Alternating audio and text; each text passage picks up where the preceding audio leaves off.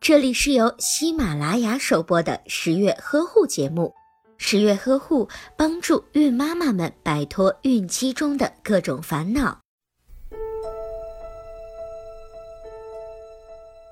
新生宝宝的身高一般都高于四十七厘米，坐高则为三十三厘米左右。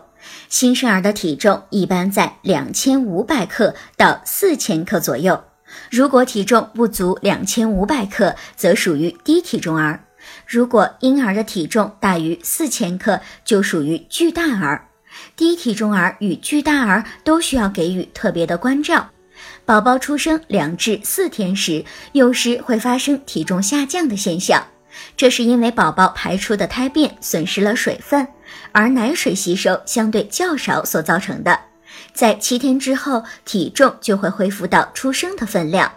在这一周，宝宝的视力比较弱，对周围的事物几乎都是视而不见的。这种情况大约要持续一周左右。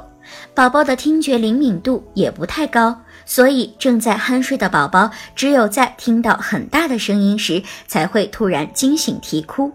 不过，宝宝的味觉发育在此时已经比较完善，此时的宝宝尤其偏爱甜的味道。